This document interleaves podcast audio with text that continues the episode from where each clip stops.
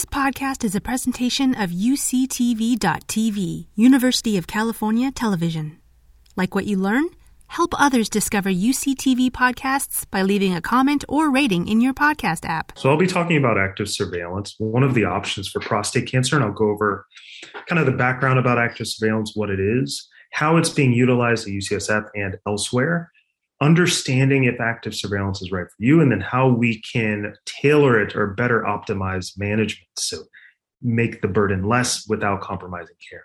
So, for the background, generally speaking, when someone has prostate cancer, depending on depending on their risk and staging, all the information that people would talk about with their providers, active surveillance is one of those treatment strategies. And active surveillance has been the preferred management strategy for low and very low risk prostate cancer. Now, active surveillance was a response to concerns about overdetection and overtreatment that was brought when PSA first became widespread. Screening was taken up by the vast majority within the urology community. Uptake by active surveillance has really paved the way for the response and upgraded assessment to the US Preventative Task Services Task Force when it comes to early detection of prostate cancer. And the underpinning here is that we do not forget that cancer is there or ignore it, but it's accurate monitoring so that we can identify small subclinical changes before they become large clinical problems.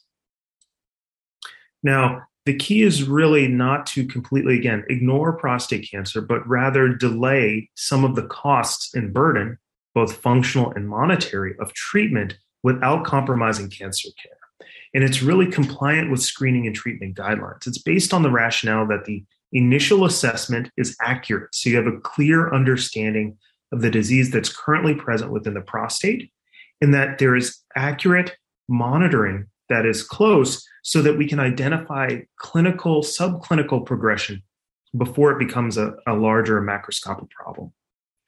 Active surveillance is really about the timing of treatment and the timing between diagnosis and when someone may need surgery or radiation or another treatment strategy. Now, active surveillance, since its inception, has continued to increase in utilization for men with low risk disease, both at UCSF and across the country over the last five to 10 years. We've seen an uptick across the country in the use of active surveillance, even when we go down to specific states or counties. But what we see is that when we start to look at different states and counties, there's broad variation in places that are currently using it and those that have yet to utilize active surveillance as much as they could, as alluded to by Dr. Cooperberg's uh, discussion earlier. Now, the key here is really concerns about outcomes. If we're delaying treatment, is there a risk of poor outcomes because of that? And we see that active surveillance provides a way for patients to be free of treatment for some interval without, again, compromising impact on survival or risk of metastases over time. Now, we looked at this here within the UCSF cohort and uh, published this roughly about two years ago, looking at court, a cohort of fi- nearly 1,500 men. Overall survival of those who were on active surveillance that we monitored over a median follow up of 77 months was 97%. 0.3% of patients died from prostate cancer, and 15 patients uh, progressed to metastatic disease. And when we look further, we see that these are patients who weren't truly followed by active surveillance, but deviated from our protocol in some way. Now, is active surveillance right for you? That is the question that has always been on our mind. How do we carefully select patients for whom active surveillance would good would be a good option? And we always talk about this being low risk disease, but thankfully, the advent of new technology and our greater understanding of prostate cancer in general has allowed us to add further characteristics or better select these patients for whom active surveillance would provide benefit. Now, one thing that we look at in patients is PSA density. Dr. Cooperberg defined this before. And what we see is that people with a lower PSA density is what we call favorable. In other words, there is less likelihood of progression in terms of disease changing over time. People with a higher PSA density, greater than 0.15, have a higher risk of biopsy progression or of us finding that the cancer has changed at that next biopsy. Now, what we see is also that MRIs have increasingly been used to help us visualize the prostate and understand what disease may be present in the prostate as we start to risk stratify patients. We have a rating system if we find something within the prostate called a PIRAD score, and that score ranges from one to five. And we know that PIRAD scores of four or five increase the chance that we will find greater, uh, more aggressive cancer at the time of the next biopsy.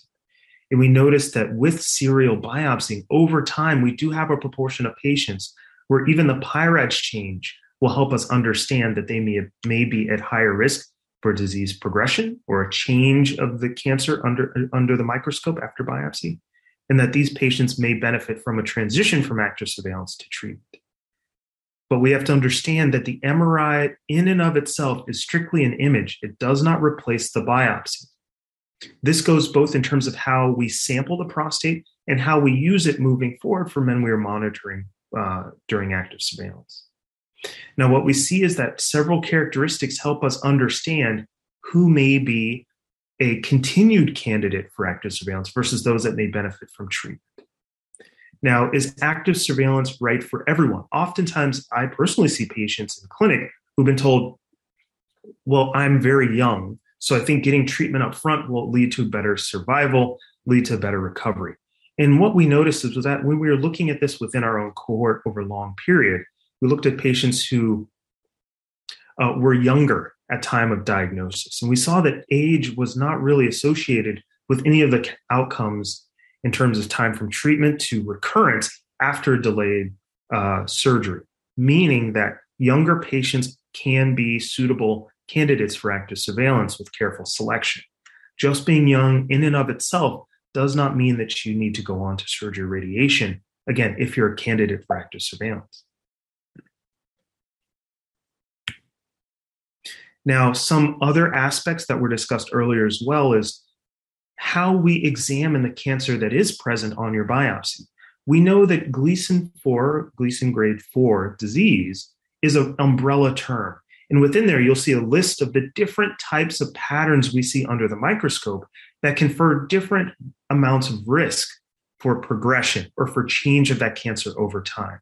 So, that investigation is part of our standard protocol here to understand what is typically present under the microscope and who may actually be a still a candidate for active surveillance, even if there's a small amount of Gleason 4. And thankfully, here, this is something that we do, but it's not typically reported everywhere uh, by all pathologists. So that's why when patients come to see us within UCSF, we will often have their slides re reviewed by our GU pathologists so we understand the volume of Gleason 4 and the patterns that we're seeing under the microscope.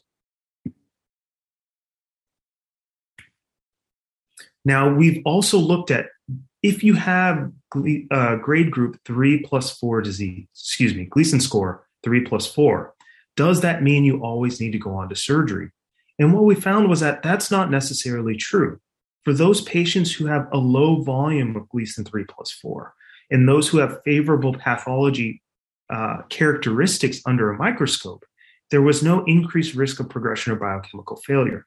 But again, that requires reporting this additional investigation that we commonly do here to understand who may still be a possible candidate for active surveillance, even in the presence of Gleason 3 plus 4. Now, particularly for active surveillance, historically there's been a concern about outcomes that we've seen with African American men and disparities related to prostate cancer treatment and survival. This is largely because there's not much data out there yet. The data that we have, as I discussed before, is incomplete. There's a lot that we still need to understand.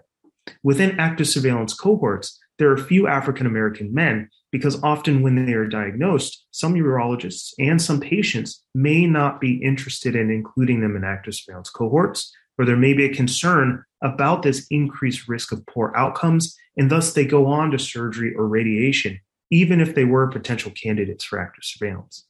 We know that race, as it's described and as it has been characterized, is not a direct correlate for biology. Race impacts or is related to all of these other factors that are not related to biology.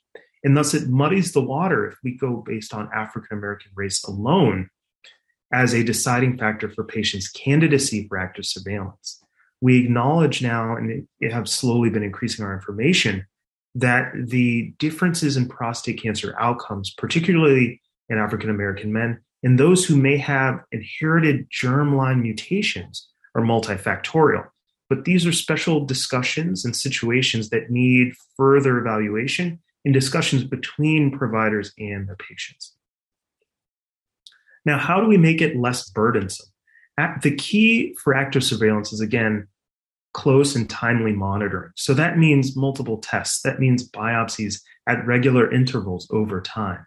And what we've seen is that the classification over time can be identified, or those who are at greater risk of classification or changes of their disease at the next biopsy, can be identified by certain factors or clinical tools that we have.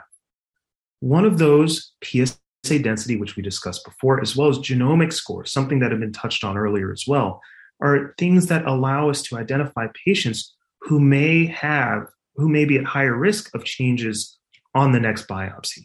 And those patients, those characteristics help us identify patients that may have a shorter interval on active surveillance compared to others.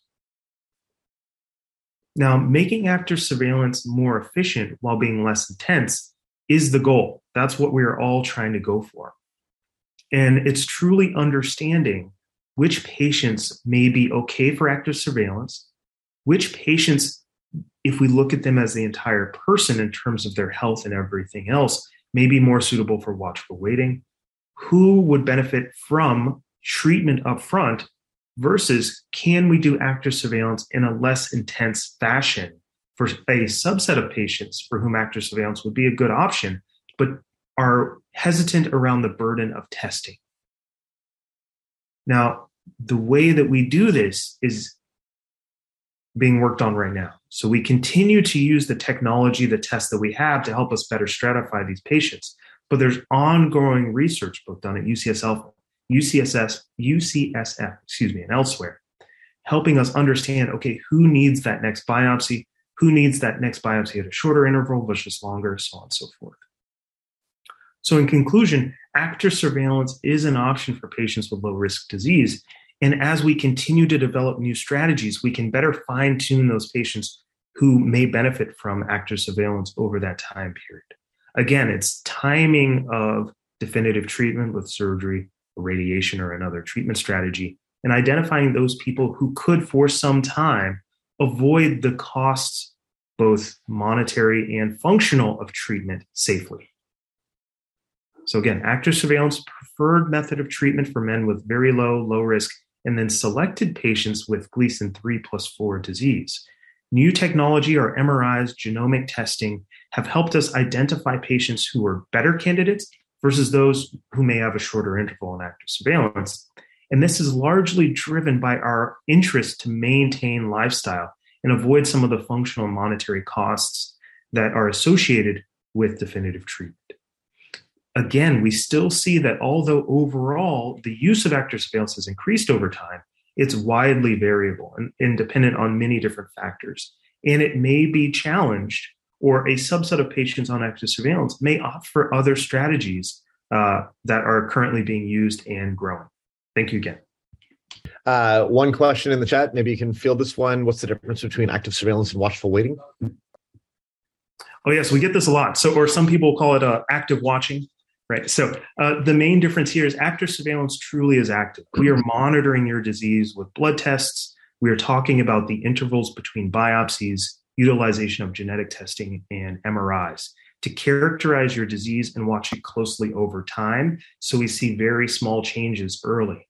Watchful waiting is largely us essentially waiting for symptoms to arise. So we're not utilizing all these tests the way that we would during active surveillance. So although sometimes these are kind of grouped together because they're both seen as not surgery, not radiation, not an invasive treatment, they're very different in terms of who may be suitable for either. So it definitely requires a discussion with your providers to talk about that and figure out which group you may fall into. Super. Thank you. You've been listening to a podcast by University of California Television. For more information about this program or UCTV, Visit us online at uctv.tv